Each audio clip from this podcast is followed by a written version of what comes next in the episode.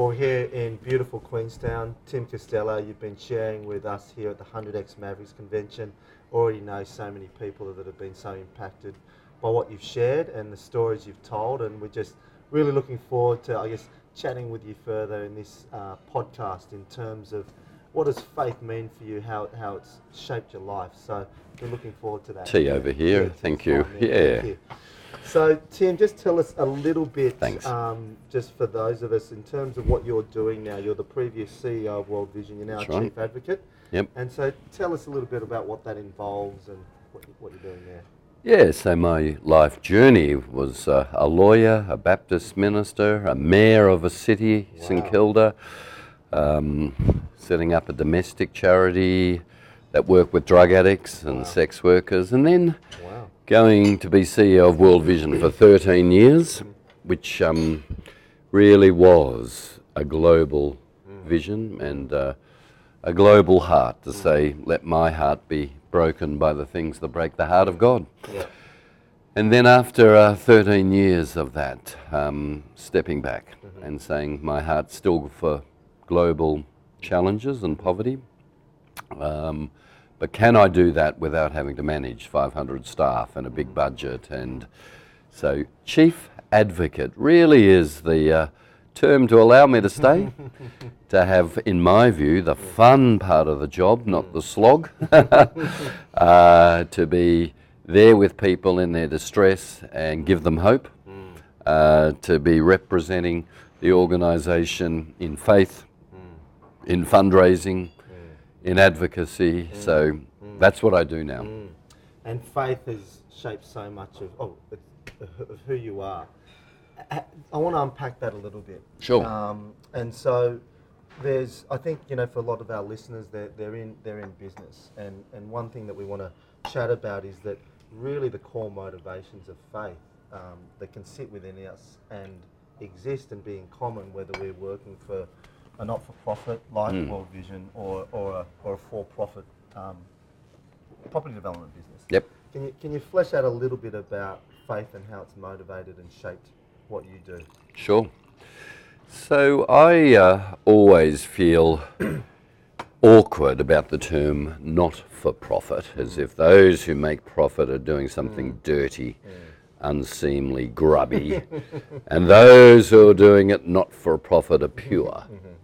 Uh, look, the truth is that not for profits depend on for profits being generous to actually uh, help them change the world.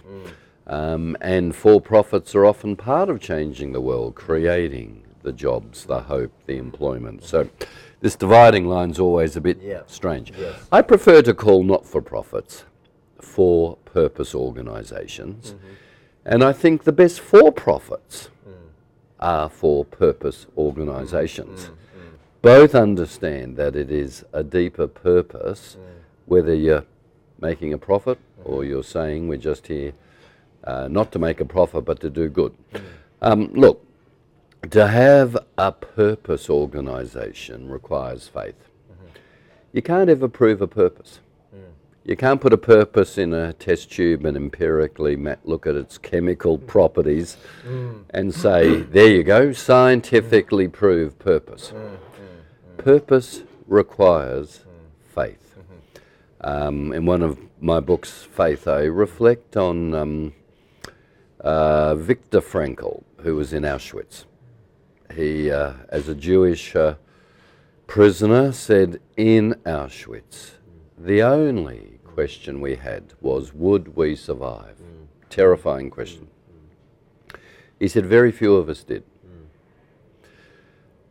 But those few of us who survived Auschwitz had a more terrifying question after Auschwitz. The question was survived for what? What is our purpose? what is our purpose having survived Auschwitz? I actually think every human faces that terrifying question. Living for what? Surviving for what? I think only through faith can you answer that question. Wow. Uh, so that's why faith is so important to me. So talking about that book, um, part in your book, faith, talking about those survivors of Auschwitz, we they have to they have to ask the same questions. It's terrifying, like why and purpose that we all have to ask, but they've got something more poignant that, that forces that question in a deeper manner. That almost that guilt that I got to survive, and and and so what is my purpose for? Do, do you think those of us that are, I guess, more comfortable uh, are, are lulled into a deception that we don't need to ask that question or that we're distracted by other things? What would be your thoughts on that? Yeah, I do. I, I think uh, sometimes we don't ask the question because deep down we know it's terrifying. We don't really have a purpose. We don't have a faith. We can't answer it. Mm. I think a lot of the time our purpose is sort of given to us secondhand. Mm, mm. Well, your purpose is to make money. Your purpose is to have a good life. Your purpose is to be happy. We know that people who say my purpose is to be happy and and just pursue happiness are almost always not happy. that it actually eludes them if that is the purpose, just to be happy. Mm. In my faith, mm. Jesus said, He who loses his life will find it. Mm. He who dies to self will live to happiness and to God. Uh, there are these really interesting puzzles that say just being handed a purpose that's dominant in the culture. A purpose in the culture is to always be a winner. The most shameful thing is to be a loser. Well, each day I'm both a winner and a loser. Sometimes I get that car park at the front of Woolworths. Most times I'm walking thank along. Thank you, I'm a king's kid. a lot of times I'm out the back. Um, the truth is that each day I know I'm a winner and a loser. This idea that the only purpose in life is to be a winner sets me up for a fall, for unreality. So faith says what's deeper about purpose, what's truer about purpose, what is solid ground that you plant your feet on of, of purpose. What is that solid ground? That's why faith is so important. And then you talk about um, you know for purpose and, and that the best businesses are, are, are for purpose. Um, I, I reflect on a time when I was at a, a Christian conference and uh, a person was being interviewed and, and um, in the interview they said, look, I was I was running an accounting practice for X number of years and then one day I woke up and you know and he, he- he's, he's now doing um, I guess overseas aid work. And then he said, you know, and I just, I decided I was going to do something purposeful f- with my life. And um, what it did for me then was made me question, could I not be purposeful in, in, in my business career? And, and looked at the audience, of which the majority were business people. Um, and that, that sense that um, maybe a bit of second class piece. And, and I joke around, I had a chip on my shoulder, I'm now far more balanced, I've got a chip on both shoulders. But what would you say to that business person who's who's wanting that same heart of purpose and faith that you seek, Yeah. but struggling to find that purpose as they work for a for-profit business, either running their own business or working in a in a corporation or someone else? What would you say to Yeah. that person? Oh, I, I don't set up uh, uh, a schizophrenic world that there is me doing aid and development, which is for purpose, you making money, which can't really be for purpose until you've made enough and you come and do what I'm doing. I think that's entirely false. I think deep down, the deep purpose of my Christian faith is to say, I am to be fully human, to be what God intended me to be. And I can stuff that up in not for profit as well as for profit. Yes. I can achieve that in for profit as well as not for profit. Mm, mm-hmm. This vision of what it means to be fully human. Mm. And for me, that is accepting that I am a complete mystery to myself. Why is there that part of me that is about appetite and achievement and pushing others down to get ahead, even predatory behavior that's ungenerous, lacking in empathy? And why is there that part of me that actually is like my soul that wants to soar with empathy and transform and and reach people who I'm not responsible for with hope? I'm a mystery to myself. Mm, mm. Now, faith says to me that I am made with both of those natures. Mm, and that in Jesus I am set free to be that truer, higher purpose. There'll always be the appetite part, mm-hmm. the self interest part. Mm-hmm. Sometimes in business and not for profit, the self interest part is quite a motivator.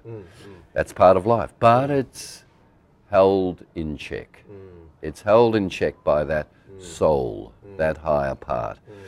Now, that journey of being fully human happens whether you're in for profit or not for profit. That actually is the journey of faith. Uh, and whatever world you're in doesn't change that journey. It, one of the quotes I've heard you say, and just last night at our Mavericks convention, is um, our place being where our happiness should intersect with the world's needs. And so there's this real strength based view to that. Um, and how does that all reconcile, you know? Because I think sometimes there might be a thought out there, whether it's uh, the 100x audience or otherwise, that we're doing good things when we're sacrificing for God, when we're when we're um, withholding back, when it's hard work. But that type of statement is like a, you know, purposeful. God created you for a purpose, exact time and place. What would hmm. you say to the type of hmm. people that might find that hard to swallow in hmm. terms of um, sacrificial living? Yeah. How does that all fit with that statement? Look, a lot of us live our lives. Maybe we don't have choice, saying, I'm doing something I hate in order for it to finish and then do something good that's coming. I actually believe that a better way to approach life is to say, I'm trying to answer the question where does my bliss, my happiness, intersect with the world's need? Mm, mm. Uh, what is it that if I don't do it, mm. I'm going to be poorer and the world is going to be poorer? And I think as we bring those questions to bear on what might be pedestrian work that seems to be monotonous and we wish would just end so we could do something good, it reshapes that work. Mm. It's a different set of spectacles to look at that work. Mm. I think that's a faith perspective mm. on life. Let me let you into a secret. In not for profit work, that so many people say, I'd love to be working for purpose, not for profit. There's a lot of tedium. There's a lot of boring work. There's a lot of unsatisfying stuff. Yeah. So, Yeah. Yeah. this idea that there's the world of darkness and the world of angels, mm, mm, mm. and you know, I've got to get out of that to really be living, Isn't that great? nonsense. Yeah, and I think that's a term we would say is like if you want to know what greatness looks like, it's the consistency of turning up, it's taking that risk, Yeah. it's that feeling in your stomach of have I done the right thing. I think that's helpful. Um, do you, how do you see, I guess, business in um, meshing with uh, organisations like World Vision and, and others? Do, you- do you, like a, a great opportunity is, is what it seems to me from from my perspective. Do you, do you see that happening today? Mm. Can you just tell us a little bit about that in terms of um, obviously travel the globe, Mm. looking at lots of things. What, what are you seeing at the Mm. moment? Look, the uh, truth is that World Vision is in business. so when we have a turnover of $3 billion, when we have nearly um, a billion dollars of microfinance loans, mainly to women, for startup businesses, women who are brilliant entrepreneurs but have no access to capital. We are Wow. in business.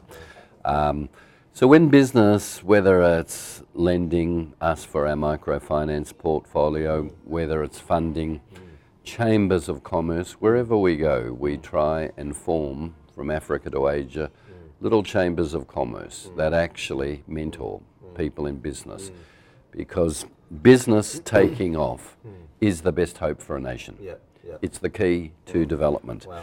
So for World Vision, we've always believed that uh, trade is as important as aid, that business is as important as any handout. Our model, very simply, is a hand up, not a handout. We will stay maximum of 15 years in a community and say, you know, we're leaving. You know, the money's stopping. You know, we're not creating welfare dependency here. We are lifting you to sustainability, setting up businesses, making sure you got clean water and education. But we're going. And then it's really saying to them, you need the skills also if the health centre we've built is going to run to make sure your government is funding the medicines. Put the acid back on them because we're leaving. We can't pay for all the medicines. This is a hand up, not a handout. And a good business thinks in those terms. Yeah. It thinks in sustainability. And then I think that's um, such a piece is that word of sustainability. The that piece where the sign of a maturing market, there's fewer and larger players, um, and it's it's the large players that can have those relationships and conversations with government. And you're seeing more and more of those um, cooperative efforts between for-purpose government and business, trade and aid coming together and creating high levels of efficiency. Do you want to provide a comment on that? That perhaps that we're moving um, you know, the, the, the, real change is being made. There are less mm. people in poverty. Mm. Like the work, mm. that's, there's a significant work ahead, but the work's being done has brought about a lasting impact. Yeah. That over time there'll be hopefully less disaster relief and more building upon sustainable projects. Can you talk to us a little bit about the relationships with government, aid, trade, for purpose? Yeah. So when I started at World Vision now 14 years ago, 30,000 children under the age of five died every day from stupid poverty, dirty water, malaria. We know how to protect from malaria. Uh, pneumococcal disease or um, not getting enough calories to get through the day. 30,000 kids under five died from stupid poverty. Wow. Today, less than 14,000 kids under the age of five will die. Wow. When people say we're not making progress and lifting people out of poverty, that's ignorance. Mm. We are. Mm, mm. And it's been the generosity to organisations like World Vision, the largest development uh, agency in the world. It has been trade policies, it has been determination to say mm-hmm. poverty's not natural, it's created. And therefore we can uncreate it Yeah. Awesome. we can spark hope and businesses. Now, of course, there are challenges in our world. At the moment, we're sort of turning inwards. We're saying, let's make America great again, and Russia great again, and Turkey great again. I was at the G20 in Hamburg. Um, it struck me that no German leader would ever say, let's make Germany great again. they all know they'd be hearing Adolf Hitler's voice. we actually do need to keep nationalism in check. Yeah. And we need, as Christians, to say Christian faith was the first real global gospel. It yeah. said, everyone is made in the image of God mm. Mm. disabled, slave, mm. woman. They are loved by God. That's why I'm very proud to work for what's the biggest development agency in the world that's Christian, that says we will challenge that tribalism that says others are inferior. Um, I think personally the most important verse in the writings of the Apostle Paul is For all have fallen short of the glory of God. There's no superiority, inferiority. We have all failed. We're all in need of grace. And in this world, to actually see people lifted out of poverty through business cooperating with us and with government is really good news. You talk about um, faith and World Vision being a Christian organisation. Personally, for you, what, what role does, uh, you know, you talk a bit about faith, but what role does the, the Bible play in shaping your view and, and life? Well, for me, the Bible story makes absolute sense of what's going on in the world. So, the Bible story is really three steps it's God created a beautiful world and declared it good, creation's good.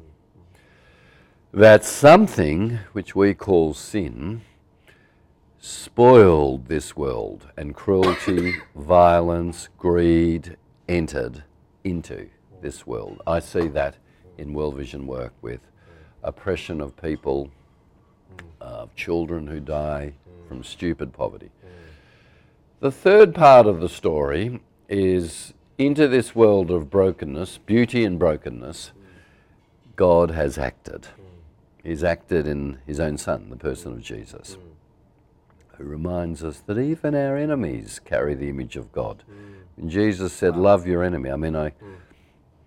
Jesus would have been more practical if he just said, avoid your enemy, or maybe tolerate your. He said, love your enemy. Even my enemy Wow. carries the image of God, Jesus Wow. believed. Even my enemy. Mm.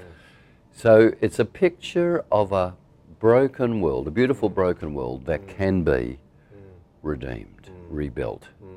That's at the heart of everything World Vision does. Mm. We believe that. Mm. That story is what we live out of. Wow.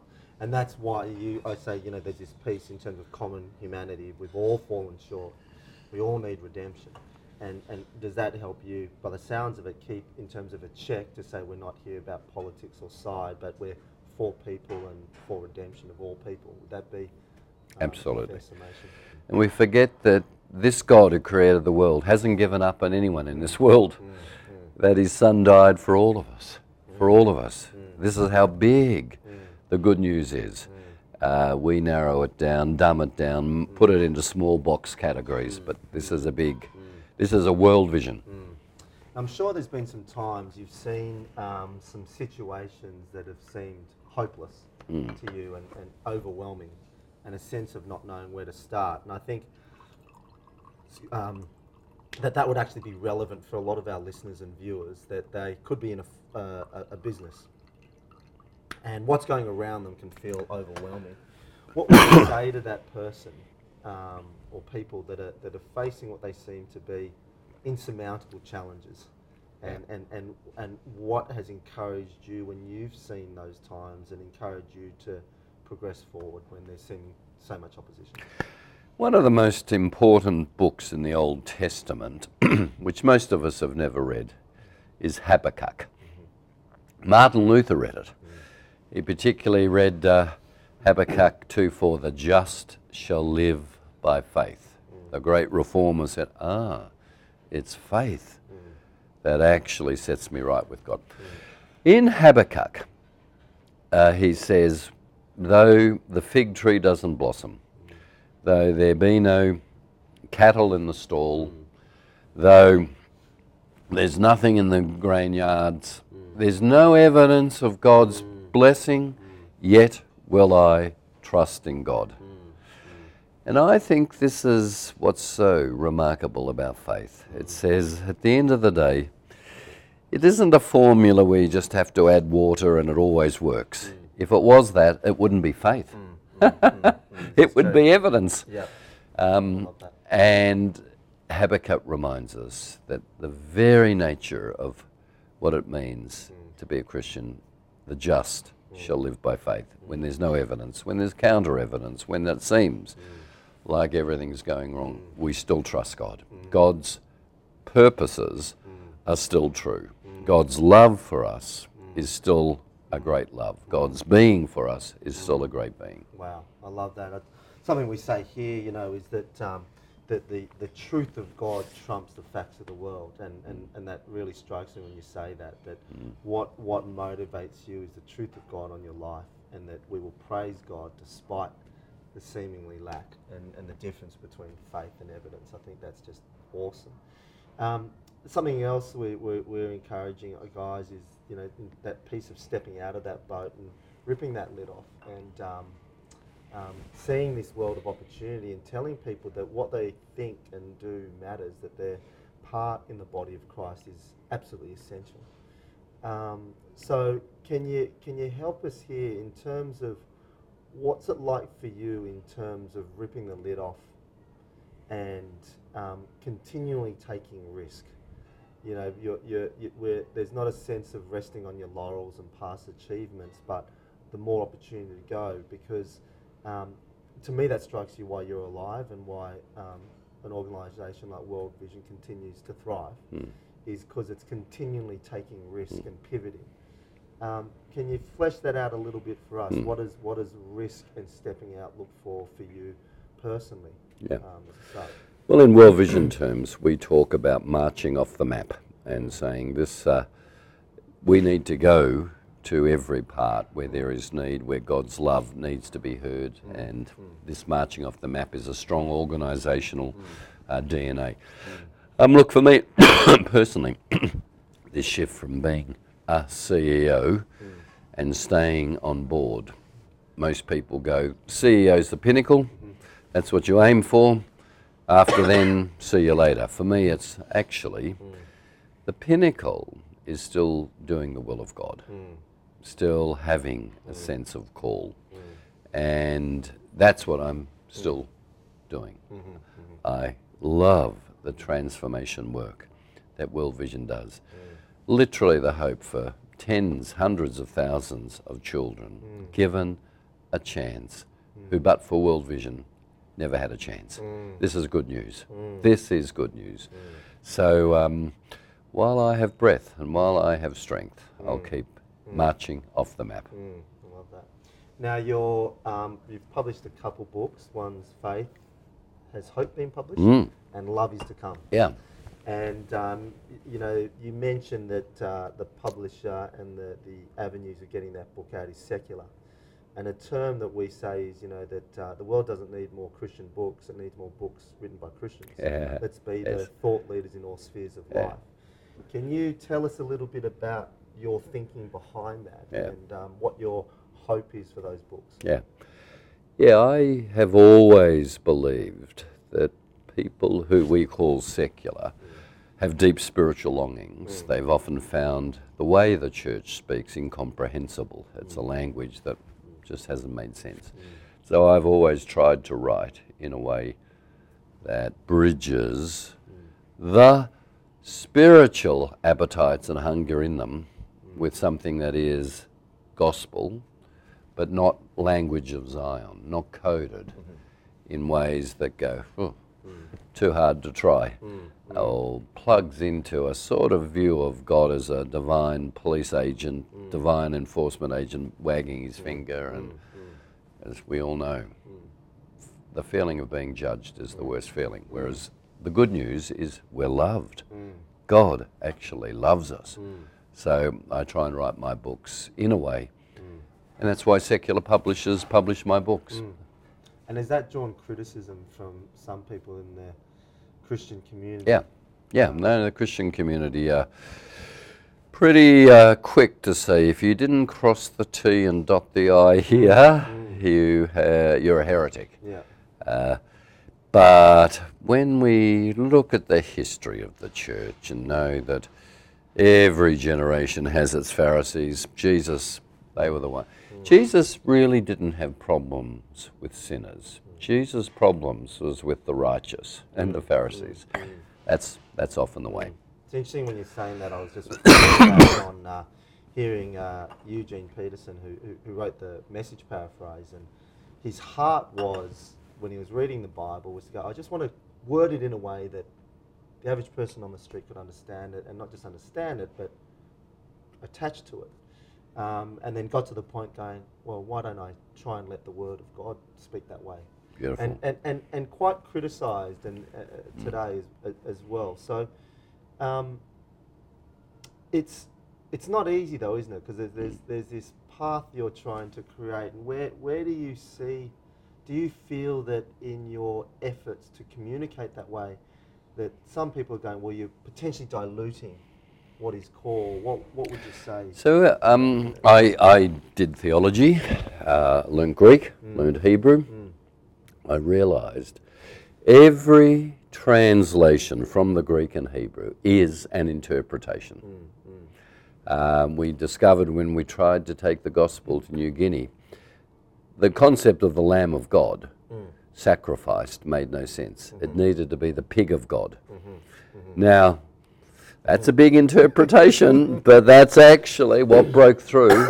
Wow. Um, It's always an interpretation. Yes, okay. And that's because at the end of the day, it's not a book that is the fundamental thing we hold on to. Mm. It's Jesus. Mm.